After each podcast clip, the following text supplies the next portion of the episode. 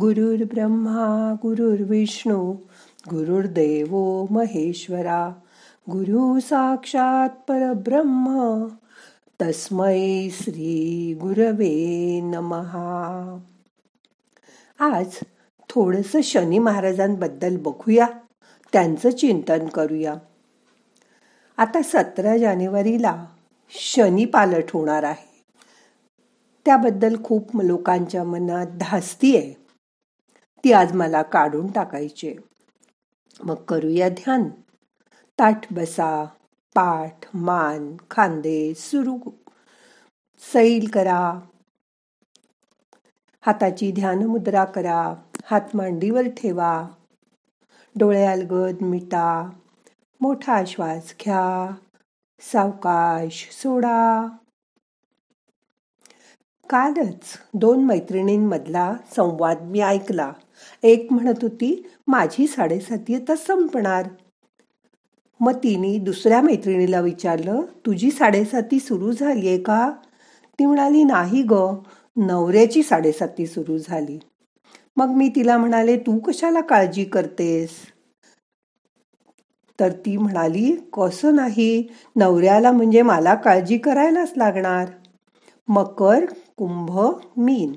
या तीन राशींना साडेसाती सुरू आहे. शनी ज्या राशीत असेल त्या राशीला साडेसात वर्ष काहीतरी अप्रिय घटना मानसिक त्रास सहन करावा लागतो. असा सर्वांचा समज आहे. आता सतरा जानेवारीला शनी कुंभ राशीत येतील. मीन राशीलाही साडेसाती सुरू होईल. या कालावधीला साडेसाती असं नाव पडल्यामुळे ती आपल्याला येऊच नाही. ती टाळता आली तर बरं असं खूप जणांना वाटतं. ज्योतिषी असं मानत नाहीत. प्रत्येक माणूस साडेसातीला मनातनं थोडा तरी घाबरतो. एक गोष्ट आहे. ती ऐका. शनी आणि लक्ष्मी दोघांनी विष्णूला विचारलं आमच्यातलं कोण छान दिसतं? प्रसंगावधानी आणि हजर जबाबी विष्णू भगवान त्यांना म्हणाले लक्ष्मी येताना छान दिसते. आणि शनी महाराज जाताना चांगले दिसतात. शनी आपला परीक्षक आहे. शाळेत अभ्यास किंवा ऑफिसमध्ये ऑडिट असतं तशी साडेसाती असते. चोख वागेल त्यांनी घाबरायचं काही कारणच नाही. दर तीस वर्षांनी भेट देऊन साडेसात वर्ष मुक्काम करीत असलेला शनी प्रत्येकाला आयुष्यात दोन तीन वेळा साडेसातीला सामोरं जायला लावतो. माझ्या एक मित्र देशपांडे म्हणून त्यांना साहेबांनी बोलावलं की मी सरांची गप्पा मारून आलोच असं सांगून जायचे. आल्यावर त्यांच्या चेहऱ्यावरून साहेब काय बोलले? याचा अंदाज यायचा. एकदा त्यांना विचारलं तुम्हाला सर ओरडत नाहीत का? तुमच्या चुका काढत नाहीत का? तेव्हा देशपांडे म्हणाले ओरडतात. मग मी विचारलं तुम्हाला वाईट नाही का वाटत? तर ते म्हणाले मीही माणूस आहे. मी मन लावून काम करतो. त्यामुळे कौतुक व्हावं अशी माझी सुद्धा अपेक्षा असते. पण साहेबांनी मला एक सांगितलंय. ते मी कायम लक्षात ठेवलं. काय सांगितलं? देशपांडे म्हणाले एकदा साहेब मला ओरडले म्हणून मी खूप नाराज झालो. ऑफिसची वेळ संपली तरी रागाने काम करत बसलो. साहेब घरी निघताना दिसले. त्यांना मी दिसलो. ते मला म्हणाले देशपांडे चला चहा पिऊया. चहा पिता पिता ते म्हणाले देशपांडे तू लहान आहेस म्हणून सांगतो. जो माणूस कौतुक करतो तो आवडतो. जो चुका दाखवतो त्याचा राग येतो. हा मनुष्याचा स्वभावच आहे.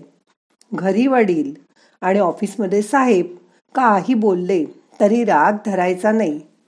ते आपल्या भल्यासाठीच बोलतात. आपण मानत नसलो तरी त्यांना आपल्यापेक्षा जास्त कळतं.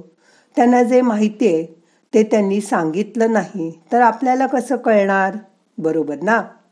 गोड बोलून जी कामं होत नाहीत ती कडक वागण्यानी लगेच होतात.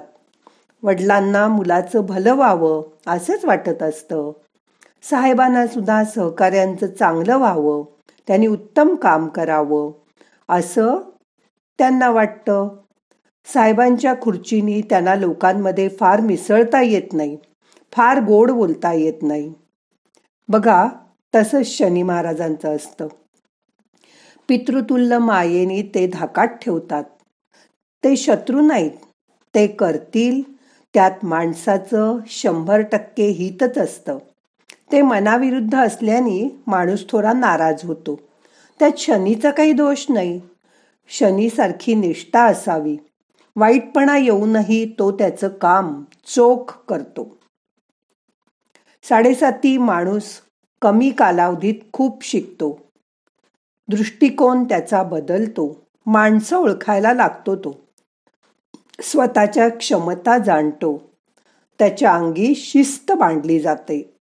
माणूस घाबरला विरोधात गेला तर त्याला त्रास होतो. कारण व्हायचं होतच ते. कष्टाची बदलाची लीनतेची तयारी ठेवली तर माणूस या साडेसातीतून सहजपणे पार पडतो. कोणत्याही कल्पना तक्रारी केल्या नाहीत तर हा काळ खूप प्रगतीचा सुद्धा ठरतो. जाताना तो आपल्याला संधी अनुभव आणि शहाणपणा देऊन जातो. त्या काळाकडे आपण कसं बघतो त्या काळाला कसं सामोरं जातो त्यावरच होणारा त्रास अवलंबून असतो. टिळक सावरकर यांनी तुरुंगवासातही उत्तम साहित्य निर्माण केलं. संधीचा फायदा नाही तर त्यांनी प्रतिकूल परिस्थितीत सुद्धा मार्ग शोधले. अशी जिगर हवी. ओझ घेऊनच चढावं लागणार असेल तर खाऊ आणि पाणी घेऊन चढण्याचं प्रसंगावधान दाखवा. कधी कधी अचानक पाऊस येतो जवळ छत्री रेनकोट काहीच नसतं. पाऊस पाडणं काही कोणाच्या हातात नाही त्यामुळे त्याच्यावर न चिडता थांबायचं का भिजत जायचं? हे दोनच पर्याय राहतात. वेळ नसेल तर भिजत जायचं. वेळ असेल तर थांबायचं. हा निर्णय क्षमता आपल्याला साडेसातीनवे मिळते. चिडचिड करून त्रास करून घ्यायचा नाही. हे शहाणपण येतं.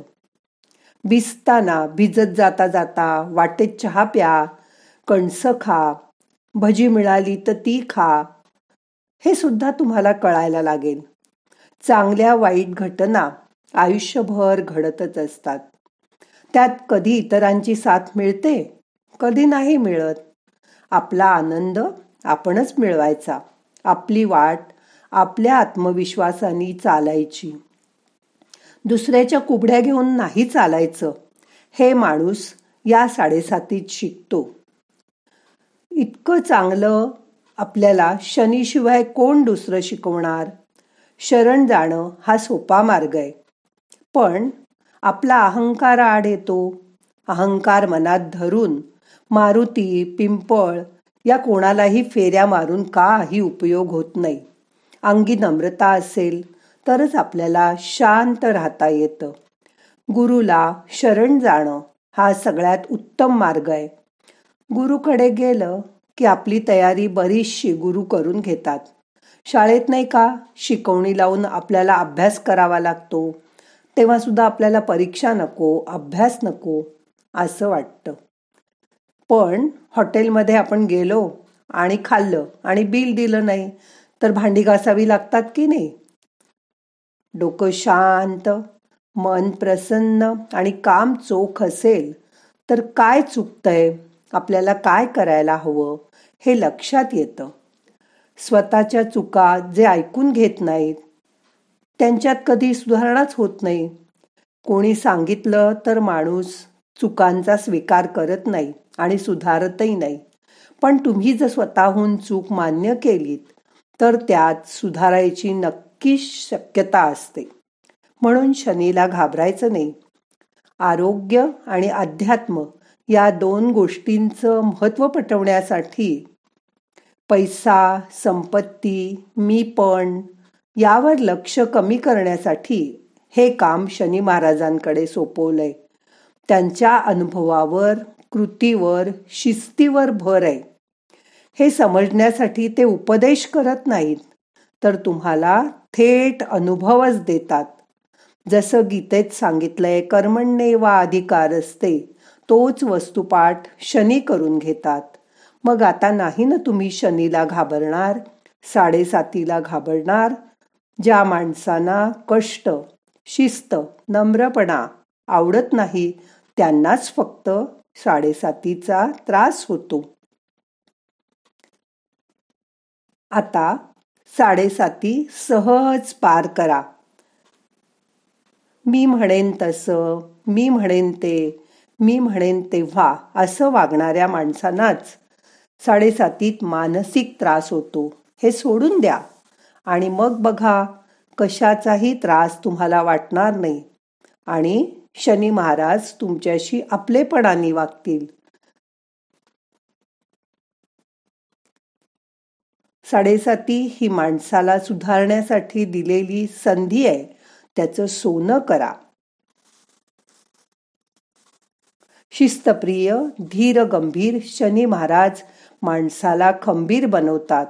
काहीही आयतं देत नाहीत. काही मिळवायचं असेल तर कष्ट करा. हीच शिकवण शनी महाराज देतात. आज हे लक्षात ठेवा. आता आजचं ध्यान संपवायचंय. प्रार्थना म्हणूया. नाहम करता हरि करता हरि करता हि केवलम. ओम शांती शांती शांती.